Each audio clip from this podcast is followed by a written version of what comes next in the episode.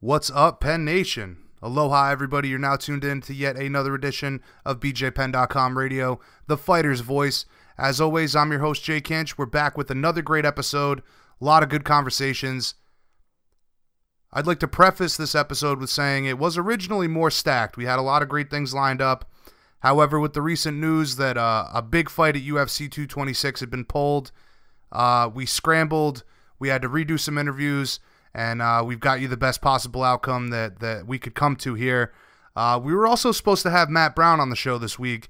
However, right around the time that we were going to record, he was about to go under the knife for his surgery. We were, originally planning to get an update on his surgery. But again, it just so happened that when we were going to record with him, he was about to go under the knife. So hopefully, we'll be able to get that update and have that interv- interview for you in the coming weeks. So before we jump into things, you guys know what's up, bjpenn.com. We are your premier source for all things mixed martial arts. Breaking news, exclusive content, viral videos, all the hot topics.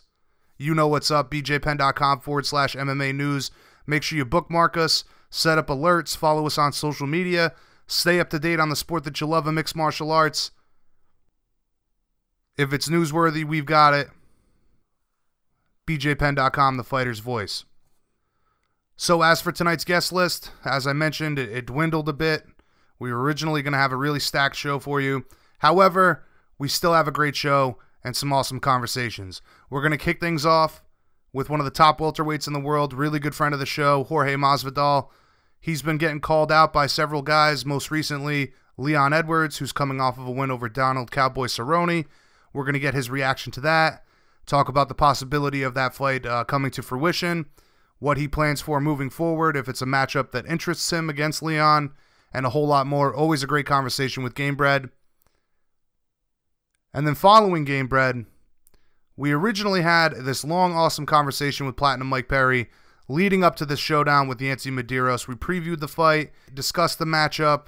It was a great conversation. However, with the news that Yancy has been removed from UFC 226, Platinum was so kind to give us some more time this week. We spoke to him for about 10 minutes, got his reaction to Yancy being removed from the fight, the uh, potential replacements that, that he has on the table now, who he'd prefer, if anyone at all, and if he plans to still be on this card. So we've got the exclusive on that. Big update from Platinum Mike Perry on the way after Jorge Gamebred Masvidal.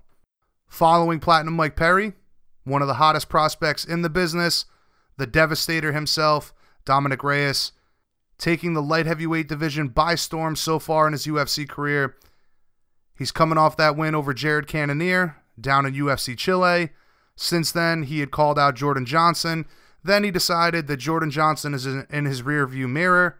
Now, with OSP's big win over the weekend in Singapore, Dominic Reyes has decided that his sights are now set on OSP. So, we're going to talk about that matchup the possibility of that fight coming together, whether Dominic's management has heard any news on that, other potential matchups for him going forward, and a whole lot more. Always a pleasure to speak with Dominic as well. And then closing out tonight's show, UFC veteran, TUF alumni, best selling author, a man who has really taken the ups and downs of his career and made the most of them. Set to make his PFL debut next Thursday, July 5th, in Washington, D.C. Eddie Truck Gordon joins the show for the first time to preview this uh, PFL debut, discuss the excitement that is the Professional Fighters League, what they bring to the table, and the possibilities of them changing the game of mixed martial arts for everyone across the board. We'll discuss the ups and downs of his career, how he's made the most of it, what he's been up to outside of the cage and outside of competition. We'll also discuss his time at Serra-Longo, working with all the beasts over there being under the tutelage of guys like Ray Longo and Matt Serra throughout his career, and a whole lot more. Again, first time speaking with Eddie Gordon, and it was a great conversation. Uh, I look forward to having him on again soon. So, regardless of the setback of Yancy being removed from the card at UFC 226 and the interview that we did with him uh, kind of falling wayside, we still got a great show for you. Awesome conversations. BJPenn.com radio, the fighter's voice. We're going to kick off this episode with good friend of the show, Jorge Gamebred Masvidal. All right, ladies and gentlemen, from backyards to bright lights, one of the realest guys in the business, and good friend of BJPenn.com. Please welcome back Gamebred himself, Jorge Masvidal. What's the good uh, What's the good word, Gamebred? How you doing today, man? Man. Just got about the gym. Feeling the, the, the wears and tears of the wrestling practice, but uh, just getting ready to go to the next practice that I got. You know. Cool, man. This, I, I, this is what I live for. I just uh, I love training, man. Right, the grind never ends. Never. Never, never. So, real quick, man, how was your Father's Day? Did you do anything special with the family?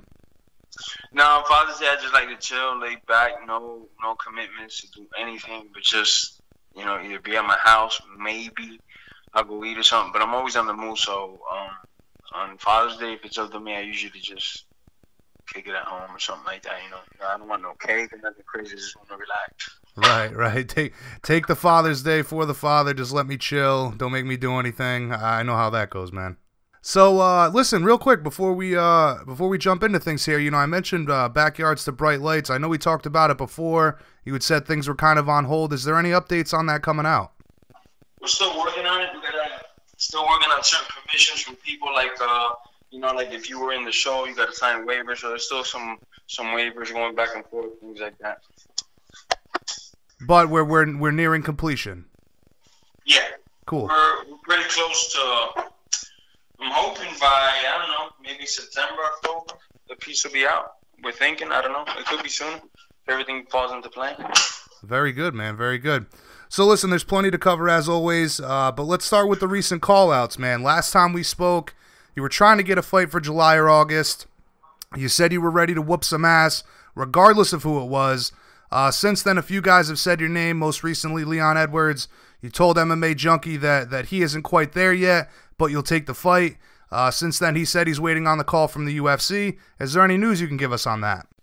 No, there's absolutely no news yet. It's still um, my management has not been contacted on this fight, and uh, or a date either. Much, much so for the part, you know. So we're just waiting till we get a date at least, or e- even if it's gonna happen. I, I don't know, you know, because we're not the matchmakers at the end of the day, you know. Right, right, right. Were you surprised at all by him calling you out after beating Cowboy over the weekend? No, because I, I don't have a fight. I think I'm one of the only top 10 dudes that doesn't have a fight or, or that's not injured or waiting on the sidelines for I don't know what. So, kind of makes sense. Now, what did you make of his his win over Cowboy? If you saw the fight, you know, were you impressed I, with the guy? I didn't see the fight, man. I was uh I was catching in my my seizures and, and sleeping. Right. You know, I think that was Sunday, right? Was it Sunday? Yeah, Sunday morning. I didn't even watch him either, yeah, man. It was too early. Sunday mornings are, are sacred to me. That's the one day I get to sleep in a little bit later, 10 o'clock, 11 o'clock. You know, I'm going to take full advantage. Absolutely, absolutely. But regardless of that, is this a fight that interests you? And, and would a win over him set you up for the bigger fights that you're really after? Uh, well, like I said in every uh, interview that they've asked me, if that is the biggest ranked guy that I can get my hands on, then that's who it is, you know? doesn't really matter to me. If, if they were to offer me like a number five dude, number four dude, well, of course I'm going to say yes to that over Leon, you know, and just because it's mathematical sense. Right, right, right. Now, you've also said that you asked for some big names in the UFC, said that they don't want you murdering certain people. Can you elaborate that on, on that at all? Can't, can't elaborate. They, they asked me not to even mention those names, but a couple names are tossed up and uh, couldn't get the fights or whatever. Yeah, I mean, still don't got a fight. Still don't got a word on this fight, you know. So, but I'm happy okay.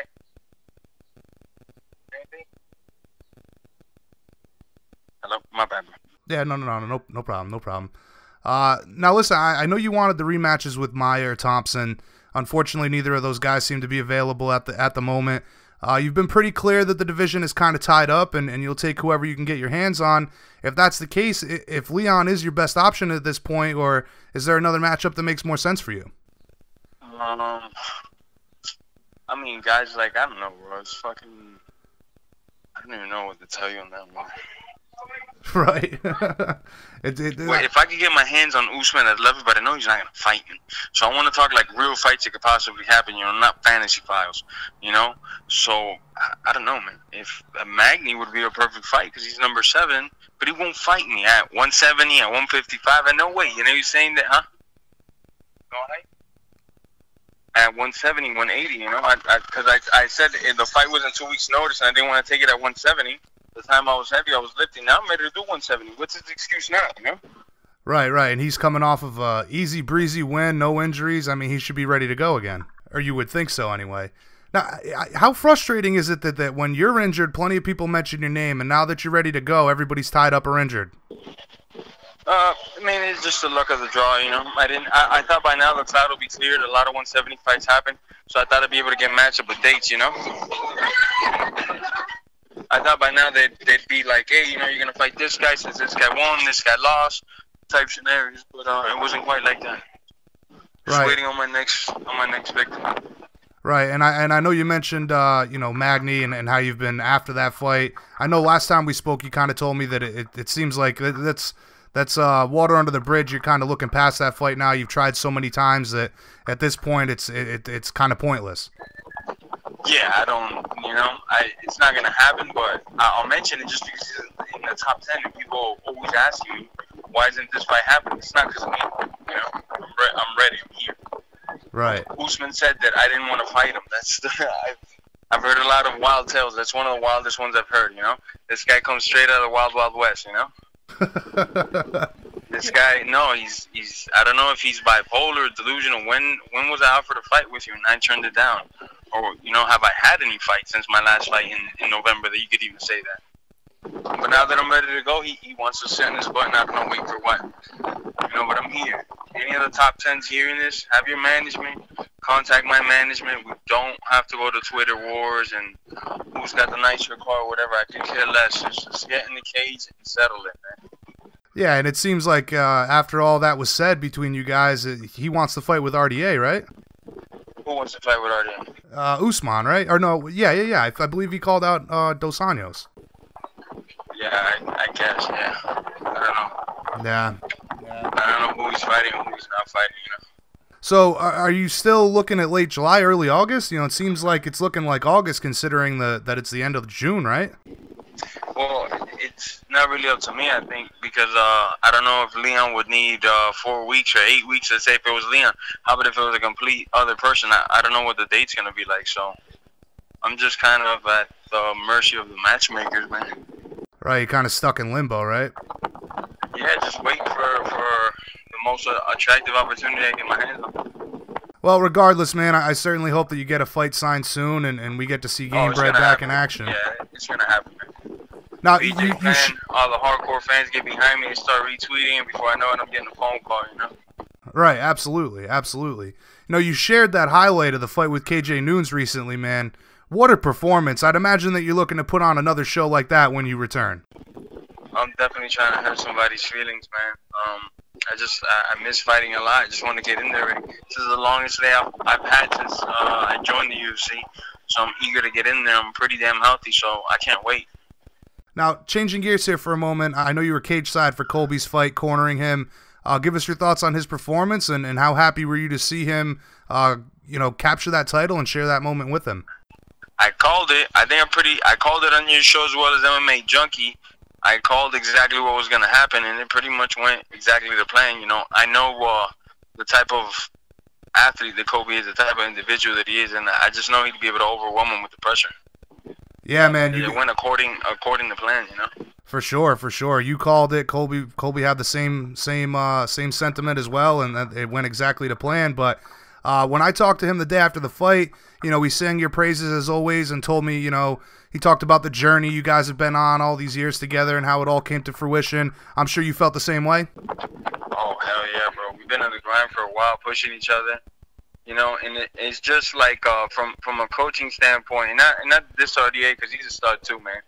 But uh, I was just so sure of it. You know, obviously I betted money on Kobe and stuff, and um, I was just so sure of the fight because of his his physicalities, his style, the way that he could put pressure on people.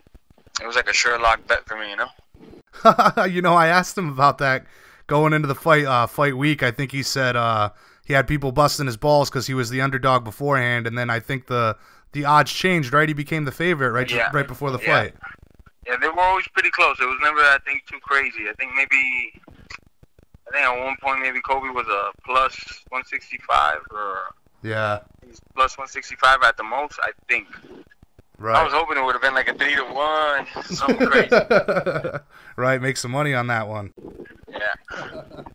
Um, some people had it two and two going into the, into the fifth. Man, I personally only gave RDA one round. How did you guys see it from the corner? It was crazy because uh, I thought Kobe was winning almost every round, and since you got to be a coach, you're not being you're not judging as a friend, and you being a coach, we got to assume that he did get round four, you know, because he did score two takedowns. But Kobe ended up scrambling, staying on top, and, and having a decent amount of ride time as well. The, the round was pretty close, but we gave that one RDA. We knew we couldn't give up the fifth just in case. I didn't think that one through three we had lost one round because number one, the first round and the third round and the second round, they look exactly the same to me. It's just takedown, takedowns up against the cage. RDA ends up getting back to his feet up against the cage, eats a couple elbows, gets taken down eventually. You know, they look the same to me. Right, right. So I thought we had one through three locked. Fourth, RDAs, and then the fifth, uh, I thought was all around big time. For sure, for sure. Great performance by Colby. And I mean, seeing your teammate accomplish that, that's got to be a ton of motivation for you to do the same, right?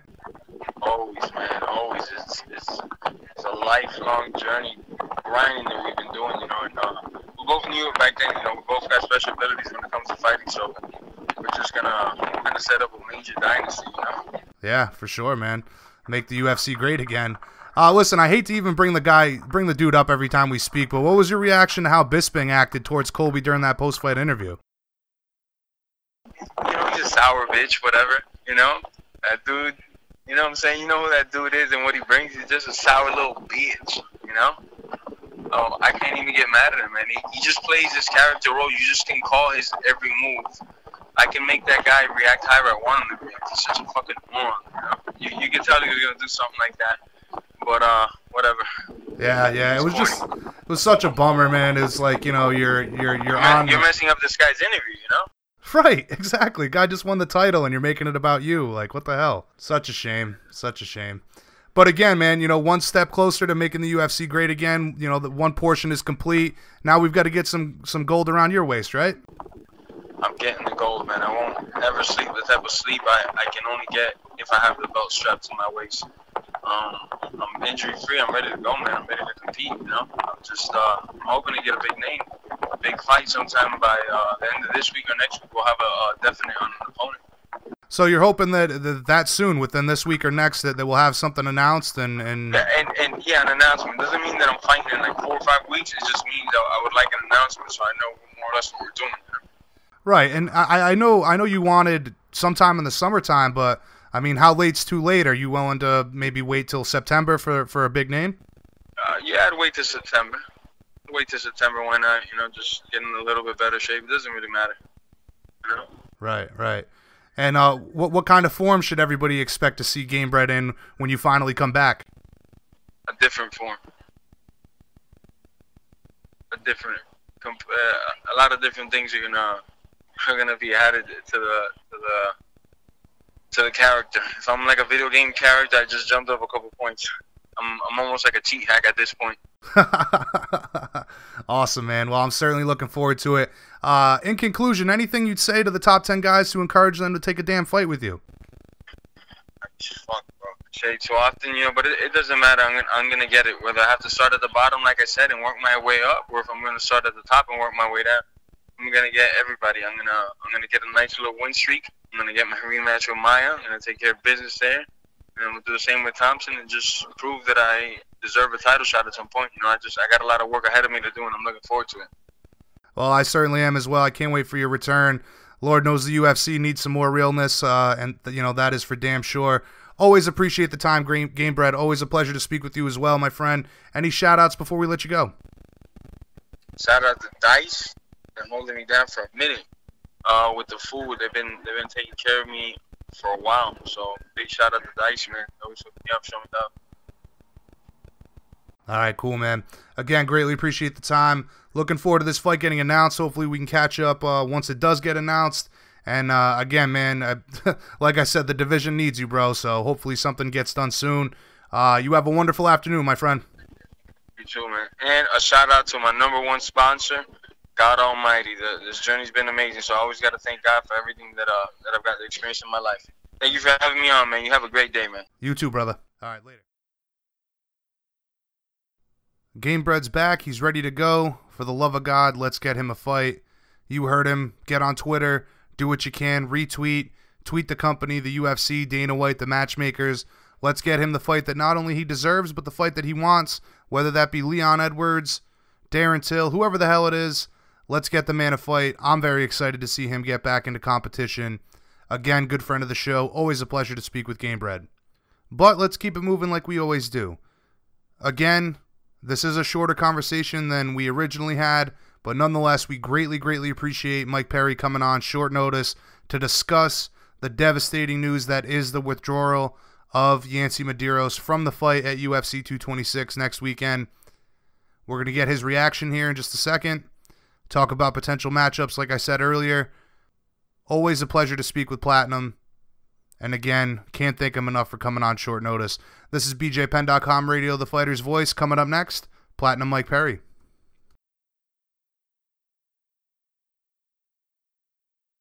So I guess first things first, you know, tell us about your first of all your initial reaction. Did you get the news from the UFC or did you have to read it online? No, my manager texted me, said yes, he's out, we're looking, and I was like, "Fuck!"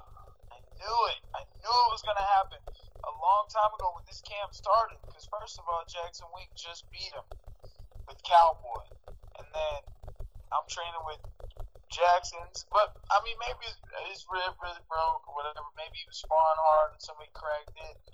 Things happen, you know. I have injuries too, but that never stops me from showing up. I do what I do,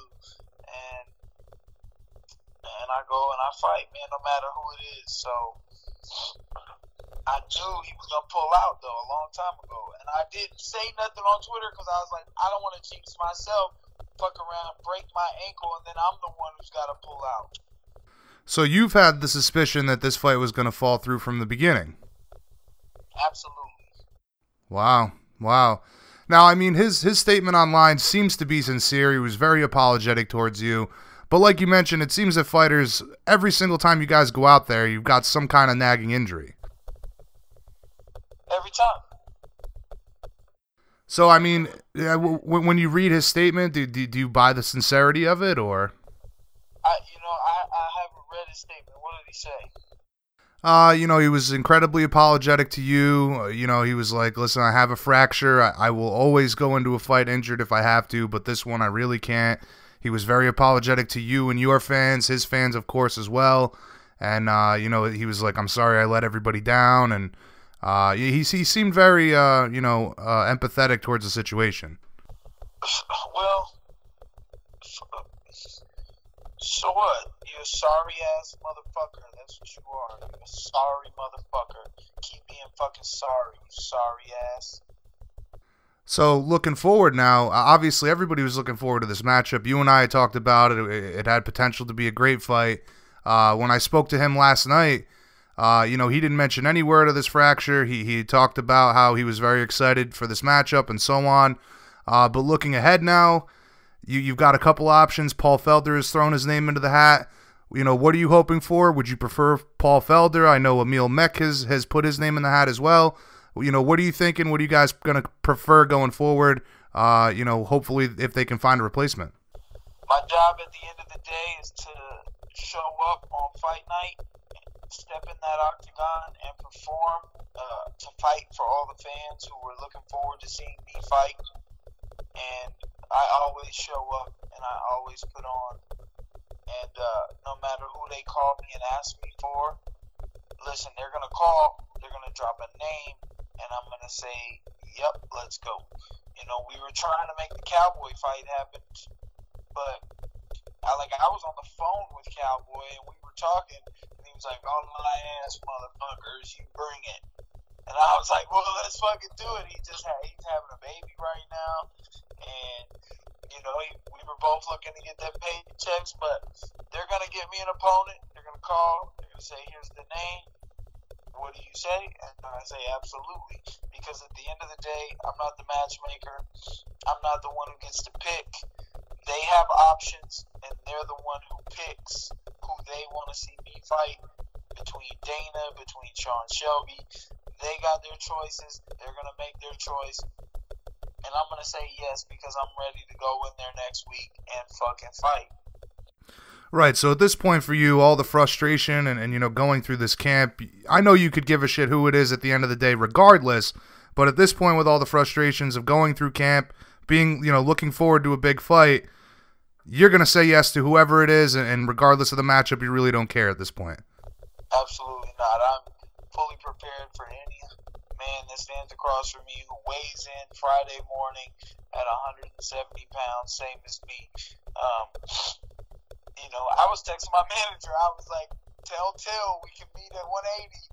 I don't want to cut the weight anyway. Let's go up a little bit, but he's probably fucking 205, and, and you know he's number two, so I don't know.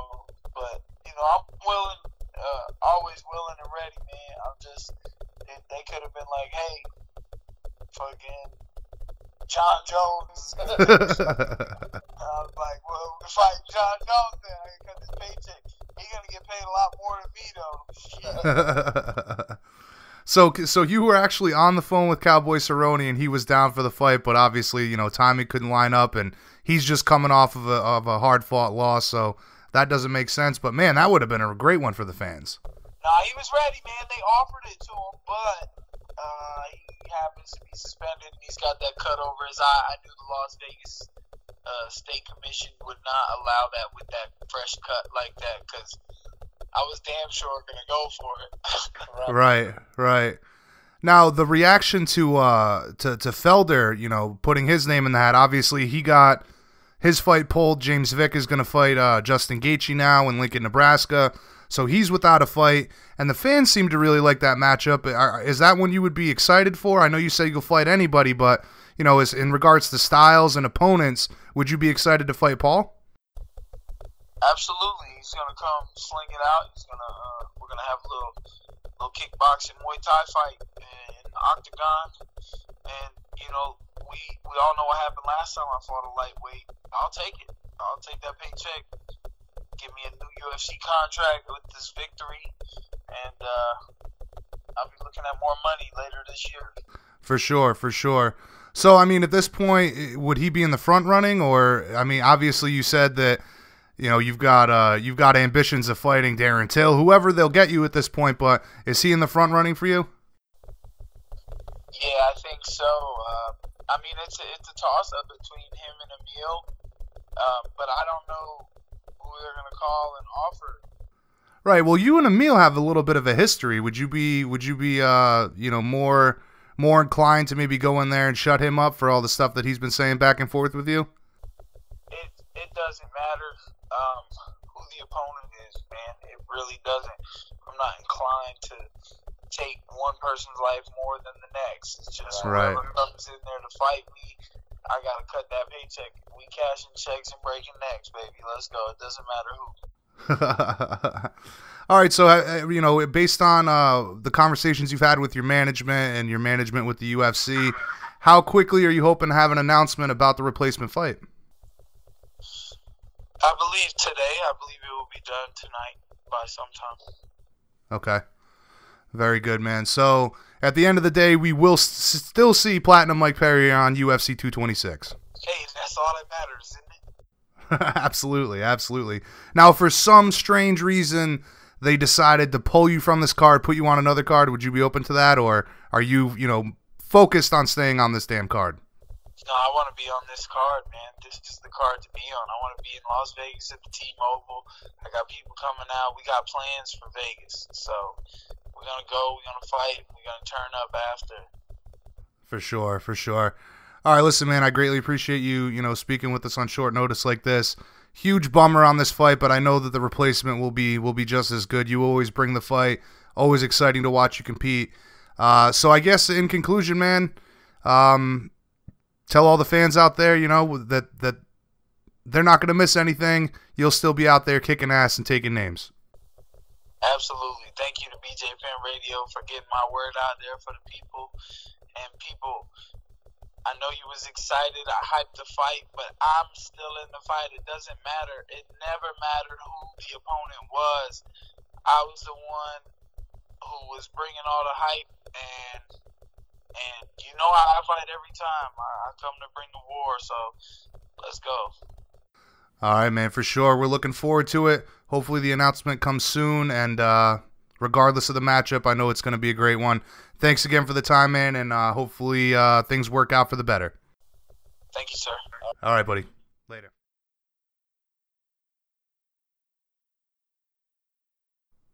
As you would expect from a guy like Platinum, he's taken this all in stride, still plans to go out there in Vegas July 7th and put on a hell of a show for the fans, regardless of the opponent, whether it be Paul Felder, Emil Meek.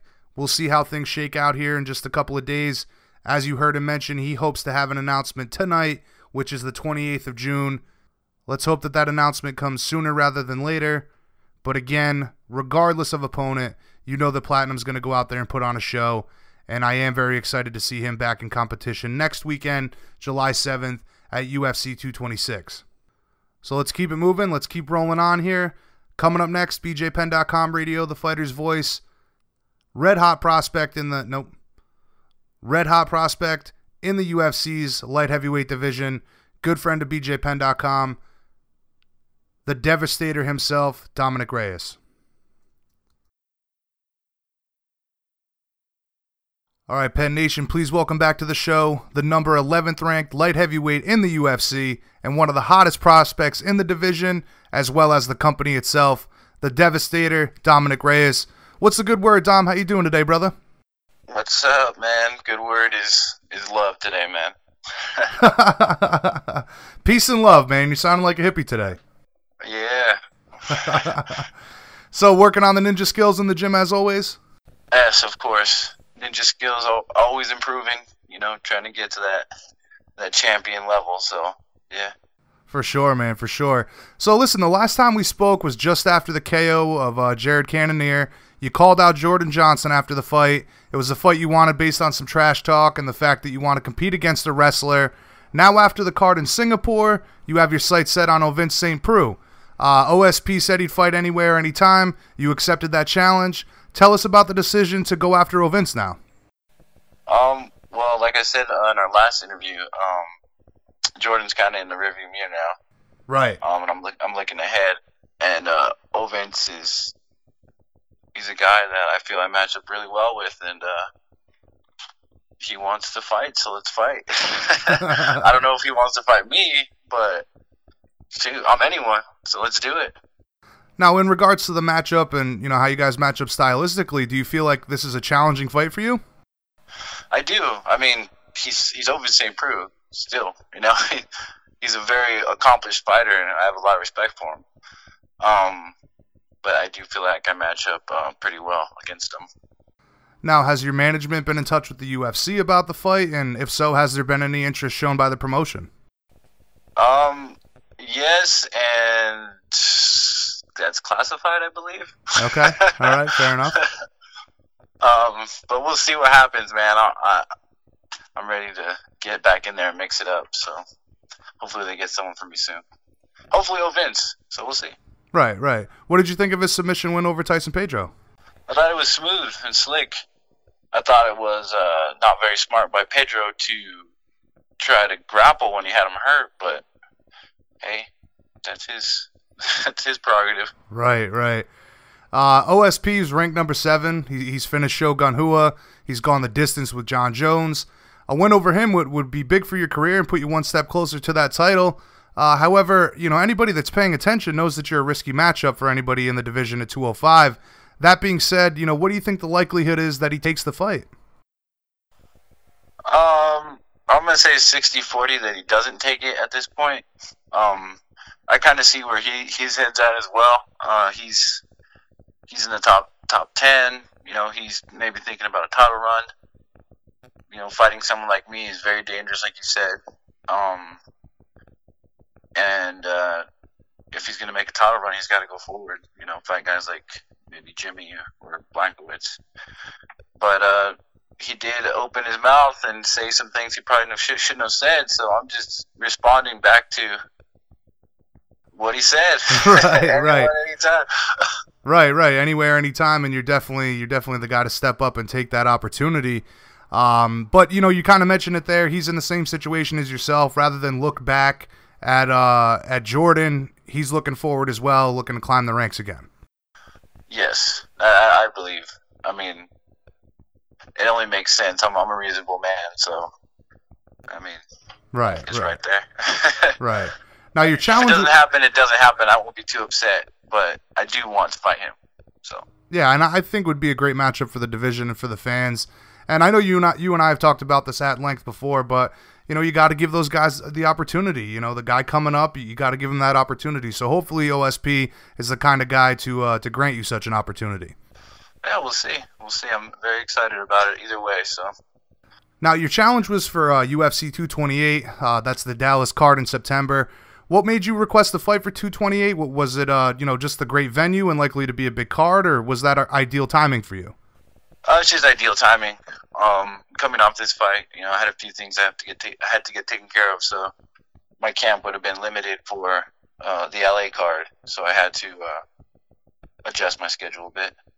Now, was there just some like some nagging stuff you were uh, some working on, or uh, Yeah, it's just some stuff that I'd rather get cleared up now than uh, later before it becomes a real problem.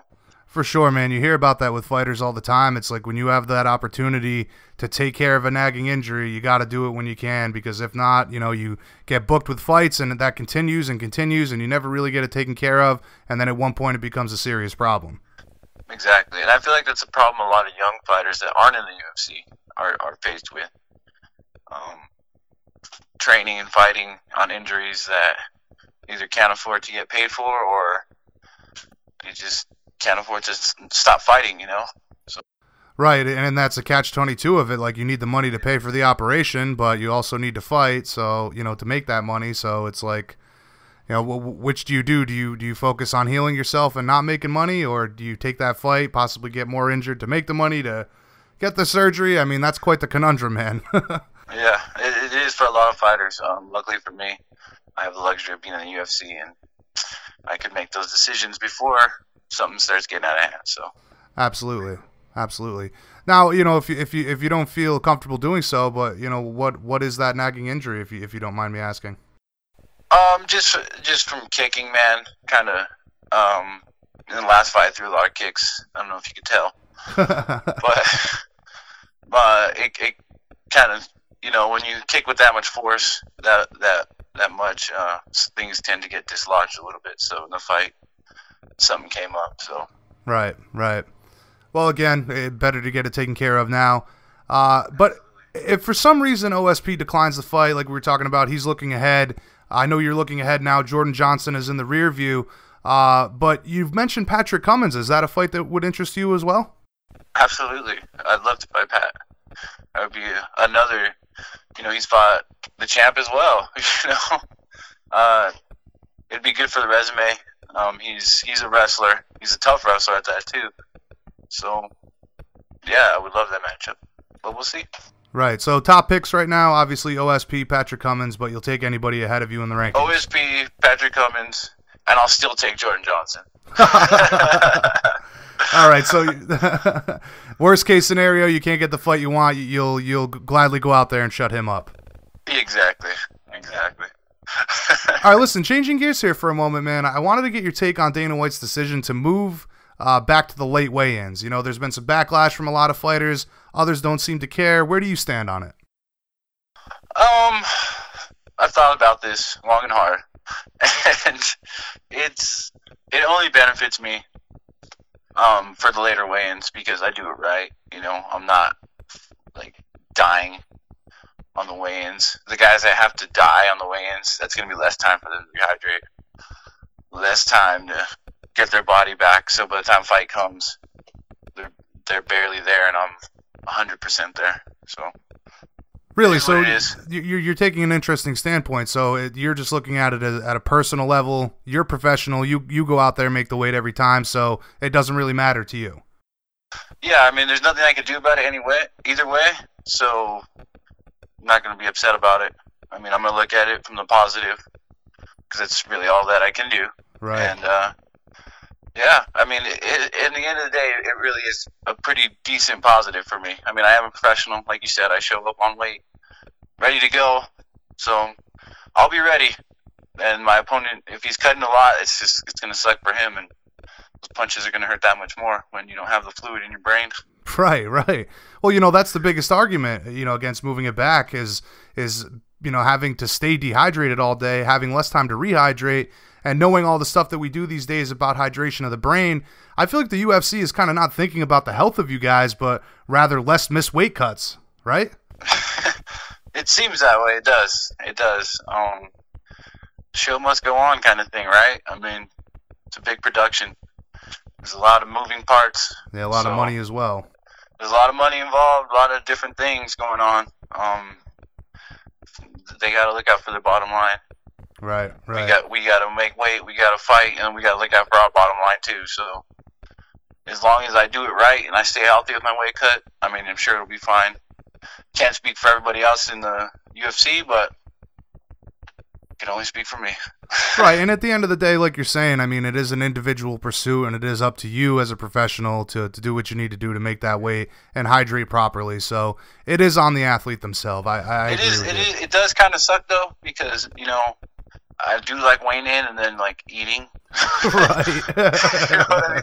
I like having breakfast every day. so uh, we'll see how it goes, man. I, I'm. It's all good. So how, how does that work It's just you? a small inconvenience. That's what it is. Just- How does that work for you in regards to like you know obviously with the early weigh-in you could you could get up, you know get to your weight, go weigh in, and then like you said you can eat breakfast, do all those things. But when the weigh-in's at 4 p.m., I mean, do you just sleep all day as much as you can, or how does that work? I mean, do you, are you up just cutting weight, more weight during the day, or do you try to get on on target the night before? How does that work for you? Well, the thing with getting on target the night before is it's kind of pointless because you still have to eat in the morning. Like, Right. You have to, unless Right. you're it's a severe cut. You know what I mean? Um, but you have to have some kind of nutrients in the morning. I mean, you could get you get pretty close at night, have you know vitamins and good nutrients in the morning, and then or just try to sleep as long as you can. right. Wake up, have a little snack, see where your weight's at. You know, decide if the snack's worth it or not.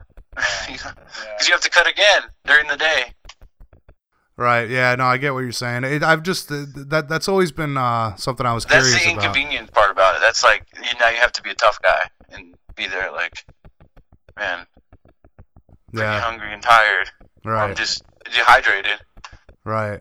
And I'm, I'm wondering how that's going to affect the promotional side of it because with the ceremonial weigh ins later on, guys are healthy, they're hydrated, they've been able to promote the fight a bit more. Now we're going to Well, go back it'll to seeing like there'll be- Skeletor guys.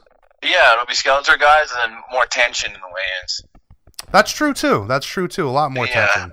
because I mean you're you're not even really. A lot of guys aren't even in the right mind. Right. You're so dehydrated and so tired that any little thing will set you off.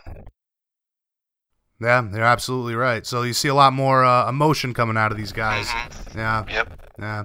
Listen, I another mean, off. personally, I get hangry. I mean, I don't know about you, but I get, I get hangry from time to time, Who doesn't? Who doesn't? right? now I have a guy in my face trying to talk crap, and we're fighting tomorrow. right. might might spark a fuse. Right. You're looking at him like a big T-bone steak. Yeah, exactly. Listen, another off-topic question here. Uh, you spoke with BJPenn.com's Jordan Colbert recently. I found it interesting that you said that MMA began as anger management for you. You know, you seem like a pretty chill guy, in my opinion. I'd really hate to see what what angry Dom Reyes or hangry Dom Reyes is like i- in real life. Yeah, I mean, not everything doesn't always go according to plan, and there's shit that is out of your control that you can't. You, there's nothing you can do about it but deal with the deal with it. Like for me, it was not getting the NFL, knowing I'm good enough, knowing I'm all that, but didn't work out. There's nothing I can do about it. So had to just be angry and have all this anger built up. So instead, I started training and let it go. And now I really understand how to, you know, approach situations and deal with things that aren't going my way. Absolutely, and and I know you and I have talked about this before, but this certainly is your calling based on the successes so far. Yeah, absolutely. and I love it, man. I freaking love this. Yeah. Every every day is is a gift, man. I get up and I get to just train and worry about getting better. I don't have to worry about anything else. Yeah, you know, I was talking with Mike Perry about this uh, earlier in the week, and he was going on about that. You know, like I was, he's saying, "Oh, I was just hanging out with my buddy, and he said he had to go to work." And I said, "Man, that sucks. I live this great life where, you know, I get to wake up late, train, do something I love all day long." You know, eat well and then and then enjoy my life. I don't have to work that nine to five like everybody else has to, and um, it, it truly is a blessing for you guys, right? It is. It really is, and it, it's it's one of those those things that it's it's by no means has it been easy to get here. You know the the the amateur road. You know when you're an amateur it sucks. When you're in regional pros, it's pretty terrible. And it's just not anything sustainable until you get to either UFC or Bellator or a level where you're getting paid. You know, a real amount of money.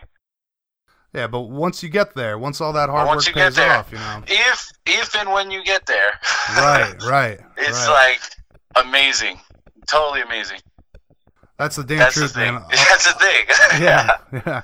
A lot of people look at this and say, I was talking about this the other day with some some friends at my uh, my weekly dart game, and they were they were talking about you know uh, uh, the armchair quarterbacks and the and you know the guys that are always analyzing shit, and you see people on TV talking about football or whatever sport it may be that haven't ever played it a day in their life, and I say, man, you guys should see what that's like in the fight business. You get these people online, oh, you should have done this, I would have done this.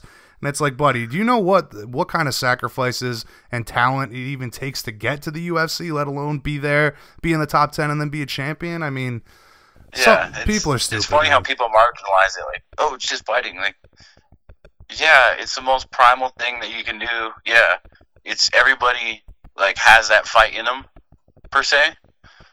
But it's not just fighting.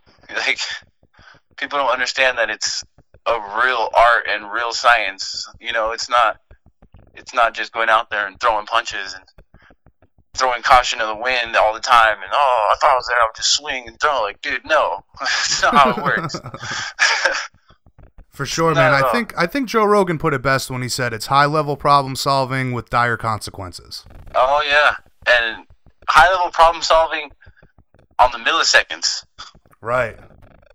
So it's you're you're, you're riding this line of oh oh oh oh. we're gonna fall off. We're gonna stay on. Oh no. yeah, right, right. Catastrophe's right around the corner. Not a game of inches, it's a game of millimeters, that's for sure. Yeah, Yeah. for sure. Now, listen, uh, just to stick with the anger thing for a moment, I'm wondering do you take any of that former anger that you have into the cage with you, or do you go in with a clear head every time?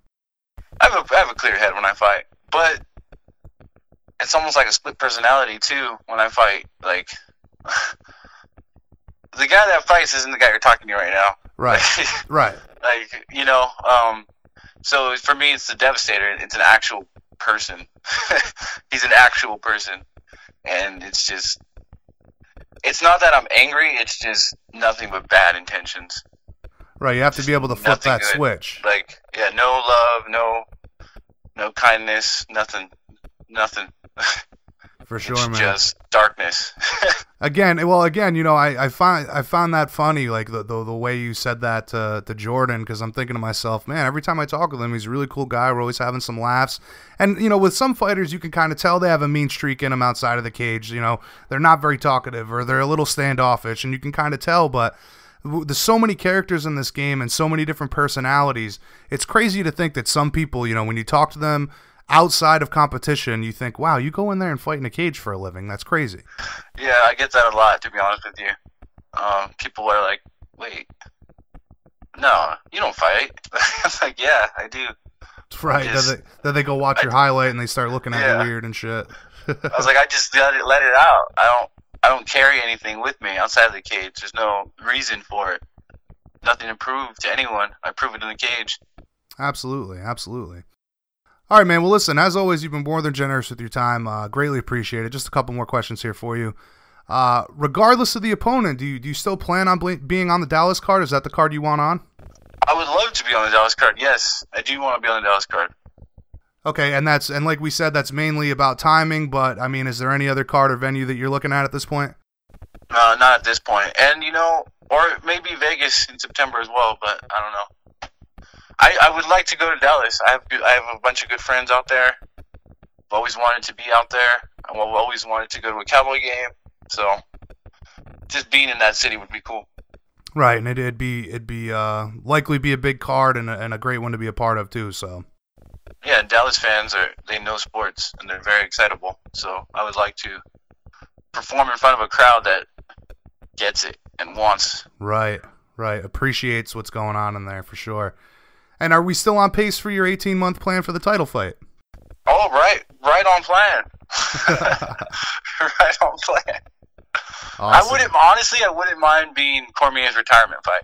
Yeah, I remember you telling me about that last time we spoke. You, I, I was asking you for the pick between Stipe and you said, uh, you know, if DC loses, he's got to come down. Uh, but you wouldn't be surprised if he stayed up there if he won the fight. Uh, but you know, being his his retirement fight, that would be perfect. The the stars could align as far as timing goes for that, right? Hey, you never know.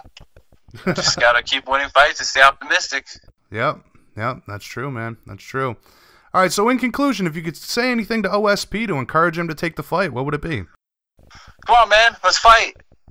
We, well, there's nothing to worry about, you know, except for a loss. let's have fun, man. Let's go in there and have fun. Show these fans what's up. Let's do it. Well, I certainly hope the fight gets announced soon. A fight, it would OSP would be a great matchup for you. I'd love to see that one go down. But regardless of the opponent, I look forward to you competing again uh, and all the continued success towards the belt. Always a pleasure speaking with you, brother. Any shout outs or sponsor plugs before we let you go? Yeah, I'm gonna shout out uh, Cobra Kai. You know, it's my team. I'm gonna shout out my buddy Jamal Pogues fighting tonight in Bel- uh, Friday in Bellator. Um, let's do Nutrition Edge, High Desert, Stein Chiropractic, Eight Man Strong, and uh, my family and my fans. Love you guys. How about uh, Juan Archuleta? He's fighting in a couple weeks. Oh yeah, right? yeah. Juan's fighting too, and also uh, my management, Mataleon, my team. Love you guys. Awesome, man. Awesome. Thanks again, Dom. We'll catch up again soon, brother. And Cobra, Cobra Kai never dies. Yeah, that's right. All right, man. Peace out. All right, Dom. Later, brother.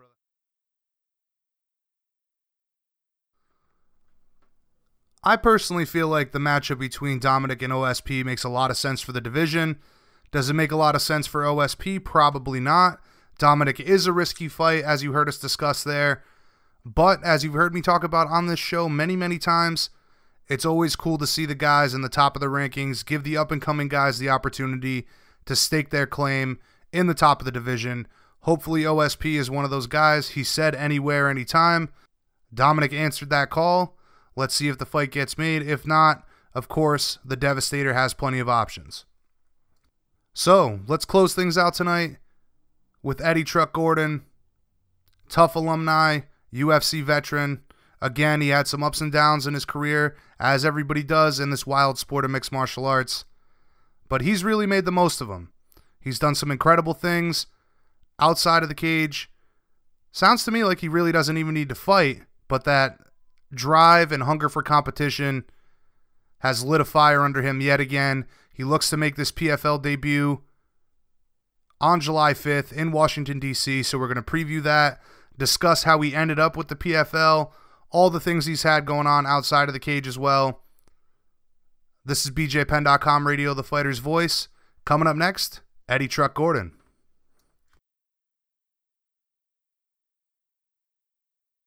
All right, Penn Nation, please welcome to the show UFC veteran, Ultimate Fighter winner, who is now set to make his PFL debut on July 5th in Washington, D.C., Eddie Truck Gordon. What's going on, Eddie? How you doing today, man? Man, I'm doing good, man. Thanks for asking, and thanks for having me on the show. I'm excited. Yeah, absolutely. Our pleasure, man. I'd imagine you've been putting in some work, Sarah Longo, and getting those final workouts in before next week. Yes, indeed. I'm actually headed to the gym as we speak, doing that, that cardio and just fine tuning the machine, and ready to go out there and have a blast uh, next week. For sure, man. We're definitely looking forward to it. So you'll be making this PFL debut next Thursday against uh, Shamil uh, G- Gamzatov, I believe is how it's pronounced. First off, Yeah. man, what can you tell us about your opponent? I'm I'm excited, man, because you know he's a young, he's a, a big prospect. You know he's uh, you know he's tough. He's from Dagestan, uh, Russia. He's got to be tough, right? Yeah. so I'm excited, man. Undefeated fighter. Uh, I'm I'm salivating. I'm just super super pumped because you know I don't know if they're looking at this as like a, a fight to highlight him, but I'm ready to take that all away. So I'm excited. So you're looking at this as a big opportunity for you to go out there and score the upset. Oh, 100 percent, man. You know, like when you go, when you when you match up a young guy like that, undefeated, you know, versus a, uh, I guess a veteran like myself, you know, you're almost hoping that you know this young kid could come in, uh, take out the vet, take his fans and, and take his fan base and, and move him up the ranks. But I'm excited, man. Uh, this is a huge, huge opportunity for me, and I'm just excited to get back in there. Give us your thoughts on the matchup. Do, do you feel like it's a stylistically favorable fight for you? Uh, I think it's an awesome matchup. I think it's a great stylistic fight for not just me, but for the fans. You know, watching his fights, you know, he likes to stand up, he likes to trade. He's got a, a bunch of first round finishes. Um, so I think it's going to be an exciting, exciting, exciting fight. It's going to be fireworks after the 4th of July. the day after at that, so. Exactly. Now, listen, man, you've had a very interesting story when it comes to your career. You know, you won the Ultimate Fighter, then you had some tough losses. You got cut by the promotion. You came back on TUF, and, and that didn't go your way. But right after the KO of Lima, man, I, feel like a lot of people thought you were going to be the next big force in the UFC. What went wrong, in your opinion? Um, a lot of little things, man. You know, I, I'm actually I look at it as almost like a blessing. A lot of people think I'm crazy because I look at it that way, but you know, after coming off a TUF, winning the whole thing, having a big finish, uh, I did a lot of my learning, you know, at the highest level. I did a lot of my fights. Half of my career was in the UFC. I started at a really older age, um, and I did all my growing at the highest level. So I feel like right now I'm a baby in my career, and I'm coming into full form. And when you look at some of the losses I had at the UFC, you know, I put them all on me. Like there's nobody to blame. Whether I think the judges, you know, screwed me up over over Dempsey or whatever maybe. All my losses, I own them. I take them as my own, and I learn from them, and I build from them, and I'm just super excited to, to show everybody, you know, what I learned from all the experiences and the growing I did. So I'm excited. Yeah, man. I, it seems to me like you were one of those rare cases where, like you said, a guy has to come up and, and do all of his learning at the highest level, whereas a lot of people had an opportunity to fight amateur or work their way up through the through the smaller promotions and then get that big shot. You were there in your third, fourth, fifth fight of your career. Yeah, I was I was there in my third fight, so it's like it's a gift and a curse, you know. And then I look at, I think what helps me and gets me fired up is that you know when I look at some of the guys that I lost to, you know, I look at uh, Josh Samman who who was doing amazing. He was ranked in the top twelve. I was dominating that fight. Like he he, he threw a great time kick. He caught me with it, and you know, kudos to him. He threw the kick, and I was winning that whole fight easily. Then I look at you know Antonio Carlos Jr. He's in the top, I think seven or, or, or five or something crazy right now. So, and that was another competitive fight. So I'm looking at things and looking how I did things the wrong way in the past, and I look at it as an opportunity. I was able to grow, and if you look at a loss as something that's gonna that's gonna destroy your life, I just want to say that if that's the worst thing that could ever happen to me, losing in a mixed martial arts fight in the UFC, then I had a really uh, blessed life. Um, and my life wasn't easy, so I look at everything as an opportunity. Absolutely, man. You know that that segues into my next question here perfectly. I, I feel like anybody that follows you knows that you've taken these setbacks and spun them into something positive. You wrote a book, Forever Trucking. You became a motivational speaker. Tell us about the path you've been on and, and, and how you've taken all the struggles as an athlete and in life and turned your story into something inspirational for others. Um, I think that's you know you, you brought up a good point, man. Like I I turned my life, you know, into into a huge success, man. I'm at the point now in life where I was able to write a best-selling book. I was able to, you know, be able to speak to kids, speak to Fortune 500 companies, and get people excited. I thought fighting was the the end all, be all for me. Like that's what I was going to impact and touch the most lives. But I was I was so mistaken. You know, writing this book, speaking to people, just the impact I've seen already in such a short period of time um, has been huge. And I just show people that listen, I'm a normal, everyday guy that just didn't give up on his dreams. I took up this mixed martial arts thing, you know, 27 years of age after I had a great job in corporate America, and people thought I was crazy. But you're never too old or never too young to, to pursue your dreams. So somebody can learn that from me and and, and change their life, whether they're going down the wrong path, doing the wrong things. That to me is going to be like my true legacy. It's not going to be how many fights I win and how many houses I own, cars I drive. It's going to be about how many lives I could actually impact. Dude, you look at Anderson Silva, I think he's one of the greatest fighters of all time. You people almost like forgot about this guy. Right. It's like it's, it's it's scary. You know, when you're an athlete, it's uh, it's a tough road, man. You know, you're only as good as your last fight, and even if you win your last fight, if you're not active enough, people just forget about you. Yeah, it's a shame, man. I feel like uh, I say it all the time. The UFC has, or and mixed martial arts rather, has some of the best fans and some of the worst fans across the board. Like you're saying with athletes, right? Any other athlete that had a great career, for whatever reason their career ends, like say football, they're praised for years to come. With mixed martial arts, man, like you said, you have a couple bad performances and you're written off and forgotten about, and uh, you know everything that you accomplished gets gets gets brushed away. I feel like that's maybe more so the new fans, the new age fans. I think the hardcore fans have a lot more respect than that. A lot of the old school ones, but I agree, man. It's tough, but it seems to me like some of the positives out of all of this is that the responses from the public have been positive for you. You know, obviously the book being a bestseller speaks volumes to that. But looking forward here, how did all of this lead to you signing with the PFL and and starting this new chapter of your career? I tell you what, man, it's a it's a blessing in disguise. Um, you know, after coming off of a uh, tough redemption, you know, I had opportunity to make a decision to go to the UFC, and you know, I know, I'm sure it's no secret with all the turmoils with you know new new management, uh, sponsorships, different things. So it's like almost you got to look at it as: do you want to be famous, or do you want to you know make some money off of this you know short window of opportunity that you have as far as fighting? Yeah. And when I'm weighing my options, man, I had a lot of uh, a lot of uh good deals that was on the table. Um, I kind of caught wind of this PFL thing, and they reached out to me, and and when I found out it was a million bucks, I'm like, that's life changing money in a short period of time. And you know, I'm a tournament style kind of guy from wrestling to Ultimate Fighter. I feel like it prepared me for this type of uh, you know tournament. And I was like, sure, I'm on board, of course. And then it kind of it, it halted. Like it was like five or six months delayed. And I'm thinking in my mind, did I really turn down all these great opportunities uh, for something that's not going to happen? And then when I got the call from Ray, he said everything, you know, all the T's are crossed, I's are dotted. Send me over all the, the final contracts. Uh, it was real. And so, you know, I think everything happens for a reason. You know, my book be coming out when it did, you know, doing my motivational speaking gave me the opportunity not to just jump at a dollar. Yeah. So I didn't have to run and just take up any single fight that they were offered to me. Um, and I would pick and choose and pick the right opportunity that made sense to me. So everything kind of played its role. I'm not gonna lie to you. The, the book was doing so well, and the motivational speaking was doing so well. Coaching individuals, you know, CEOs of companies. I thought, heck, man, I'm making just as much, if not more, money doing this stuff. I don't have to get punched in the face. Why right. back, why even go back to fighting? And it was just a competitor to me. Like I, I love doing this. Like there's nothing.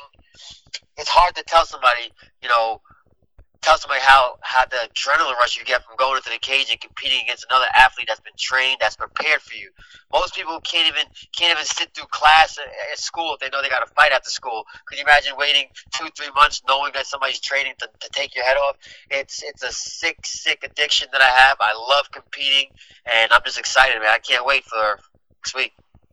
Yeah, I'll tell you, man. Uh, a lot of what you said there, I can only imagine. I tell people about this all the time, like uh, every everybody likes to be a keyboard warrior. And I was I was actually just talking with Dom Reyes about this. Uh, like I said, you know, everybody likes to be a keyboard warrior, uh, armchair quarterback, and all that shit. And they, at the end of the day, what it takes to actually go out there and compete, like you say, knowing for two to three months that somebody else at a professional level, at the elite level, is training to take your head off. I mean, I can only imagine, and you guys don't get enough respect for that. But listen, give us your thoughts on the format. You talked a bit about it there. You know, making a million dollars, how that how life changing that is. Give us your thoughts on the format, the season of competition for each weight, the point system, and again that opportunity to win that big cash prize. Um, I love it, man. I, I love the format. Like when you look at it, it takes the whole BS and the politics out of it. Guessing who's number one, guessing who's this. It makes it a true genuine sport, and, and it also makes it exciting because you know when you break it down, you know how many points you need to get to the playoff.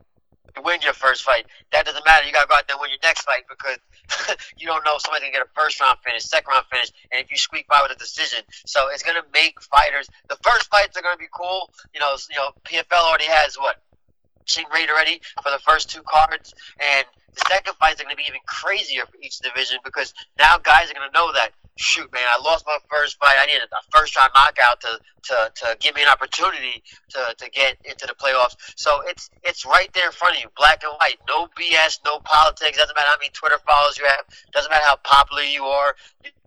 Talk your way out of it, and you're going to be fighting, you know, some of the best guys in the world. So that's what it's all about, man. Competition, not picking and choosing who you're fighting. You know, the matchups are there, and You know, for for you to win this thing, you beat everybody or somebody that beat somebody's. Right. No, absolutely. I think that's one of the most intriguing parts of this is going back to that. I've been told to stay away from tournament format using those words, but you know, season of competition with the tournament, it's a beautiful thing. Like you said, takes out the politics, and I think that's one of the things that the sport really needs at this point. Um, you know, most people agree that the league league could change the sport for the better, give MMA athletes new and exciting options and opportunities to compete. And I'm sure, you, obviously, talking with you, you definitely feel the same about that. Yeah, man. There's no doubt about it, man. You look at you look at. I tell people all the time, man. You look at somebody like a Demetrious Johnson. Guy's probably, I think, one of the best, you know, fighters in the world. And you look what his pay scale is getting. CM Punk walks into the UFC and gets paid almost more than he did his whole entire career as far as fighting purse wise. Right. And it's like you can make life changing money in less than six months, but more importantly, you know, they're they're treating us uh, you know, like high level athletes, like like they want us here. You know, without fighters, I don't care what promotion you fight for, no promotion can be successful without the fighters going out there and laying it on the line. So it, it's it's life changing, man, and people don't realize it yet, and it's real now. I think now it's starting to catch eye, and people are starting to say, "Holy smokes! Like this thing is legit. Like it's doing well. It's catching, you know, ahead of steam, and that's what it's about. It's about creating competition." This is only going to help every single fighter that's on a UFC roster or, or uh, a Bellator roster, a ONE FC roster. All of these different rosters, it's going to help everybody because now there's another dog in the in the yard that's willing to pay fighters, and they want you know we got some big names, man. we got some big names that came over because it's it, it's fights. It's a life changer. For sure, for sure, and I think that this could be the next step in bringing mixed martial arts into the forefront, like a league like the NFL or the MLB or the NHL, anything like that.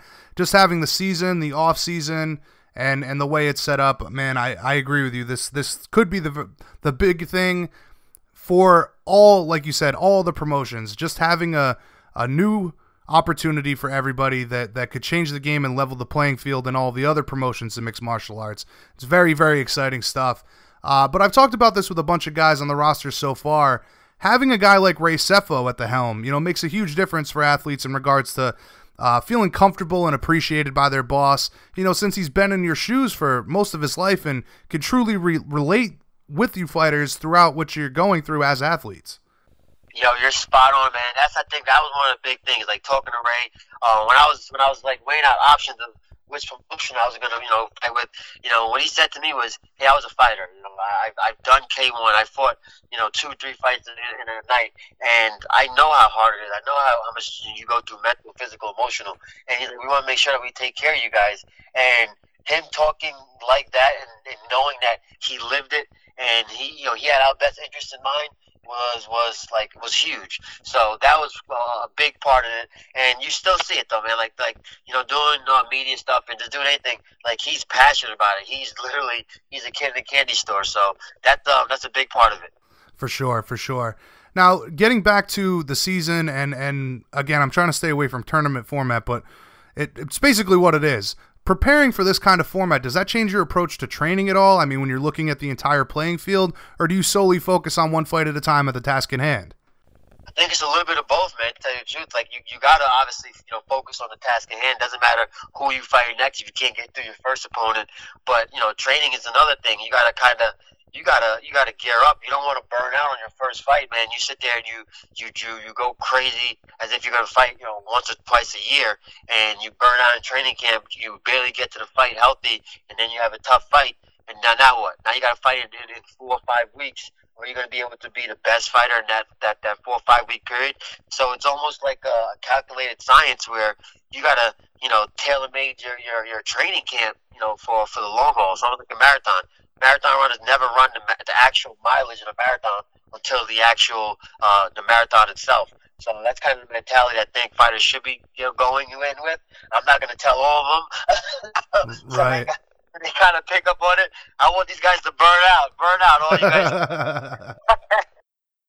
so aside from your opponent next week and yourself, obviously, you know, who else do you have your eyes on as a favorite when you're looking at this landscape? And, you know, how confident when you look at all these guys are you that you'll be capable of winning the entire thing?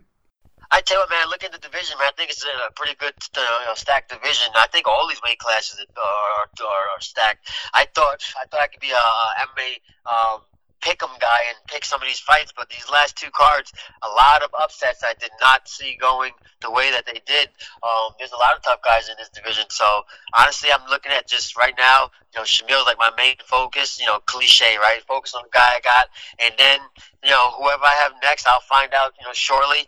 The cool thing is everybody fights on the same night too, so you know you go in there, you get to you get to watch your your your your uh your adversaries. And for me, this is very similar to like being in a house. You don't know who you want to get too close with. You know, you don't know who you're gonna be fighting. So it's kind of very the same mentality. And at the end of the day, you know, we're all athletes. We're all competing. We we want the same goal, but once after we compete and finish, it's all done. So I'm excited, man. With John Howard, you know, Taylor in the division, it's Rex Harris. So it's it's, it's a fun, exciting, exciting division. And you know, everybody wants to see the big guys go at it. So it's uh, we're like the we're like the semi big guys. Right, right. Well, you know, you you mentioned something interesting there that I found most intriguing about this, and that's uh, you, you can't really pick guys because with the point system, everybody's going for that finish. They're gunning for that finish. I mean, I feel like uh, we might see people kind of chasing for it, you know, moving into the second round, but at the same time, man, who doesn't want to see guys go after it? So it, is amazing that the point system is encouraging guys to look for that finish. Exactly, it is, man. It's wild, and you don't have to. You don't have to. You don't have to, to look too hard when you talk about mixed martial arts. Anything can happen at any second. So when guys are chasing those finishes, man, you can see some crazy upsets, some crazy comebacks.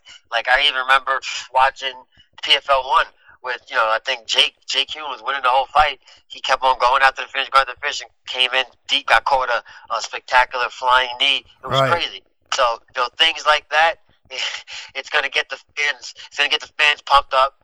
And when I say the fans, you're not even talking about like the true mixed martial art diehards. The true diehard fans, they're gonna follow good fighters and good fights, no matter where they're fighting, whether it's local scene, the highest level. You're talking about almost like those fly by night fans. Like you, they go. To, everybody that was at the at the Garden that night, they're they're now mixed martial arts fans because it was probably six, seven first round finishes. Every fight was crazy. So they, they, they, it didn't matter who was fighting. They were like, they got that fixed. They got that itch now. So it's almost like you know, for them, like that. That's gonna that's gonna bring and attract new fans to the to the actual sport because the fly by night fan they don't know the difference between mixed martial arts or UFC. Second Right, a guy right. you, hey man, I, I UFC, that's it. The conversation's over. you know who knows what. But it's like that. It's going to bring those kind of fans to to the to the to the table, and it's going to help the, sport- the sport grow. Yeah, man, it doesn't get better than that first inaugural show. They they kick things off in in style, like you said, great finishes and incredible fights. So anybody that was watching was definitely uh, definitely captivated from that opening opening round. But um, obviously, the cash prize we talked about that, how life changing that is. Uh, it's going to be life changing for all the winners of this season. But what would winning this whole thing mean for you and your family in regards to you know the monetary side? It's huge, man. You know, listen, you know, I I never made a million bucks in six months of my life yet, being in finance. So it's uh, it's definitely a, a goal of mine, and more importantly, it's going to be able to, you know, to to do other things and help other people. You know, with my foundation I got set up, you know, it's all great when you're the only person.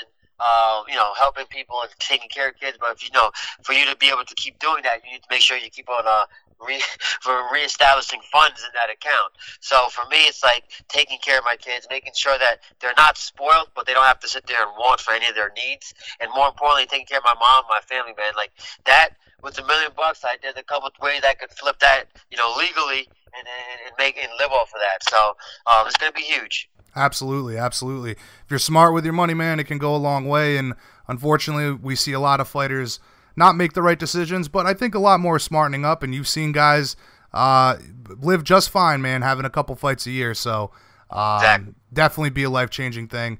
Uh, how are you doing on time? Uh, I'm doing good right now. So far, so good. I got like ten more minutes, I think. Uh, I'm at, I'm actually at the gym, so I, all I got to do is walk in. All right, perfect, perfect. I'm thinking maybe five more minutes if that's cool with you. perfect, perfect. All right. Changing gears here for a moment, I, I wanted to get back to the team, you know, at Serra-Longo, the, the team you're standing outside of right now. You work with some of the best in the business there in regards to coaching and training partners, and they've been a stronghold for MMA in the New York area, the Northeast area, uh, for years now. How beneficial has it been for you to work with these guys on a day to day basis, not only in regards to, uh, you know, building on the skills, but in regards to uh, making the right choices for your career? It's been everything, man. It's been huge. I was fortunate enough that I walked into the same gym that I started, you know, when I was 27 years old. I'm still here now, and more importantly, I'm, I'm doing things with, with friends I've had, you know, since I was 10th to 9th grade high school. Like, you know, working with Chris Weidman, he's kind of one of the reasons I got into the sport because, you know, I ran into him and he told me, hey, give this thing a shot. We wrestled together in high school, and, you know, that took me under his wing, and now you know the rest is history. So haven't been able to have to work like a regular nine to five ever since. So I'm able to spend more time with my family. You know, you know, pick Ray Longo's brain, been around the sport forever, be around a Matt Serra who, arguably, you, you could say that we had the biggest upset in MMA history. Oh, he did. know. He did for sure.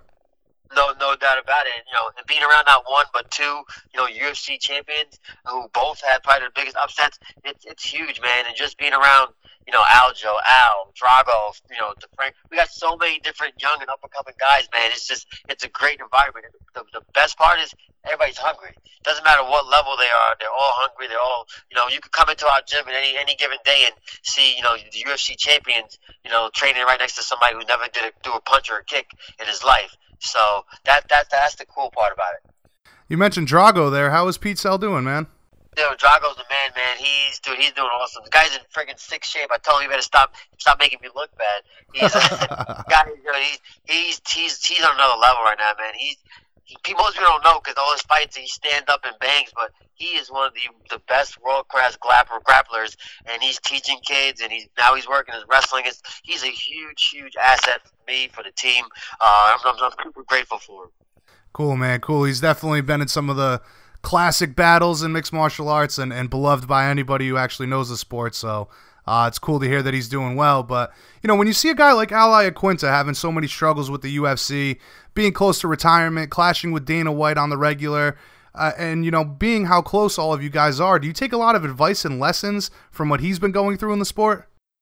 I dude, I love it. Al, Al said what's on his on, his mind. He's an emotional guy, and I love that man. Too many guys sit there and they they they, they shake their heads and, and then they turn it back and say something completely different. He wears his emotion on his sleeve, and if anybody can learn anything from Al, man, like you know, don't allow one hand to feed you, then you become dependent.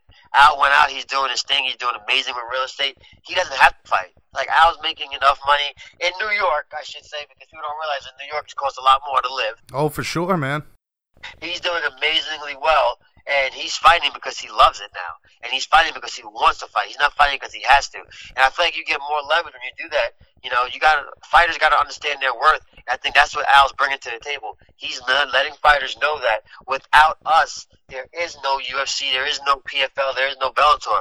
Like we got to realize that we generally hold the power. If everybody stands stood united, we'll all be getting paid the money that we, we deserve. There's no reason a company should sell for four billion dollars and do another billion dollar deal with a TV network, and you can't even account for five percent of that that money is being in your salary or, or money you're paying out. So it's kind of crazy.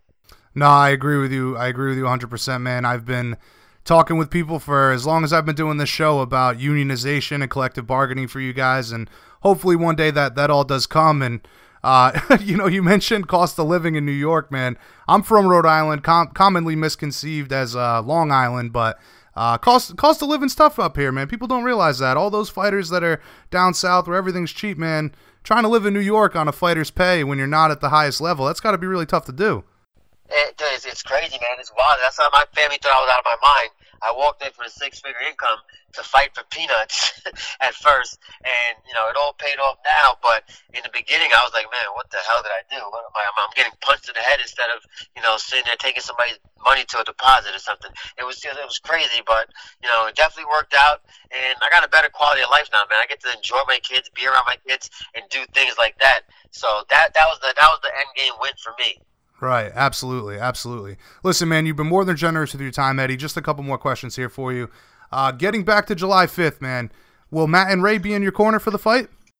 Unfortunately, unfortunately, and fortunately, they won't be able to because Matt's getting inducted into the Hall of Fame that day. So oh, that's right. A, that, that's a little bit important thing that he's got going on. So, and Ray's actually doing his speech for him. So it's um, it's almost like uh, it's uh, a little bit down, but I'm actually super excited because Matt, nobody deserves it more than Matt, and nobody deserves that more than Ray. Um, but I'm fortunate that we have an amazing staff here. So I have, uh, you know, some of my team coming and coaches that are coming. I've been working with this camp. So that's that's the one thing, man. We're a family, so we're never too short of uh, of good coaches. So a couple of our coaches took a sacrifice for me and is coming to the fight instead of going out to, to, to celebrate with Matt. So I'll be there with him in spirit. Absolutely, that's a that's a bit of a bittersweet thing, but like you said, nobody's more deserving. And you know, we talked about uh, the team and, and having all the benefits of working with everybody. Having the guidance of Matt Serra, man, that's got to be invaluable as an athlete coming up. Dude, he like, like obviously, you know, I'm a little bit biased, right? But when I say the best coach, like, dude, if anybody done jujitsu in their life and they, they they go to one of his classes, he is genuine he's just an amazing human being. Like it's unreal. Like he is a, a, a gift beyond gifts, man. It's a, it's a blessing, and you don't know about wise. He knows the sport. He knows what he's doing. He knows what he's talking about. It's it's it's, it's life changing. Like when guys come in and just you know train with with Weidman or just pick Matt's brain, they almost don't want to leave. Right, right. I can only imagine. I can only imagine. So listen. In conclusion Tell us all how you visualize this fight playing out. What's the prediction if you have one? And why does everybody need to make sure that they tune into NBC Sports on July 5th? Man, everybody needs to tune in because it's going to be an absolute battle. It's going to be a war. It's going to be exciting, man. We're going to go out there. We're going to lay it on the line. I don't think we're going to need judges for this fight. I know Shamil's going to be going out there hunting for the finish. I'm going to be going out there hunting for the finish, and it's going to be exciting.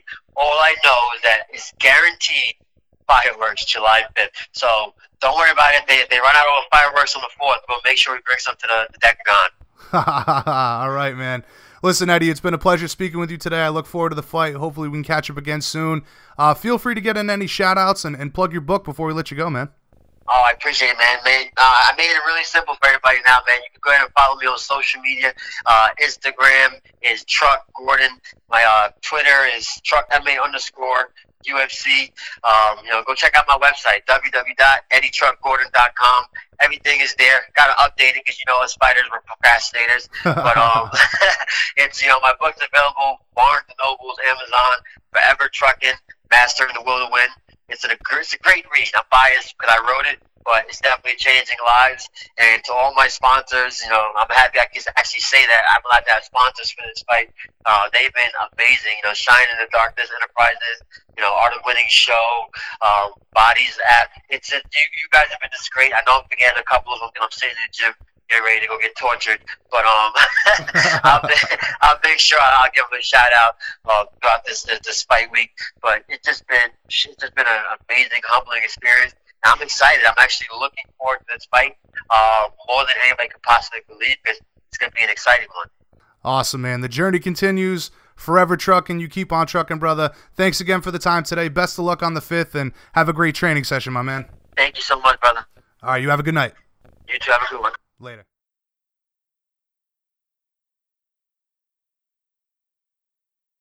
All right, there you have it, Penn Nation. Another successful episode BJPenn.com radio, the fighter's voice.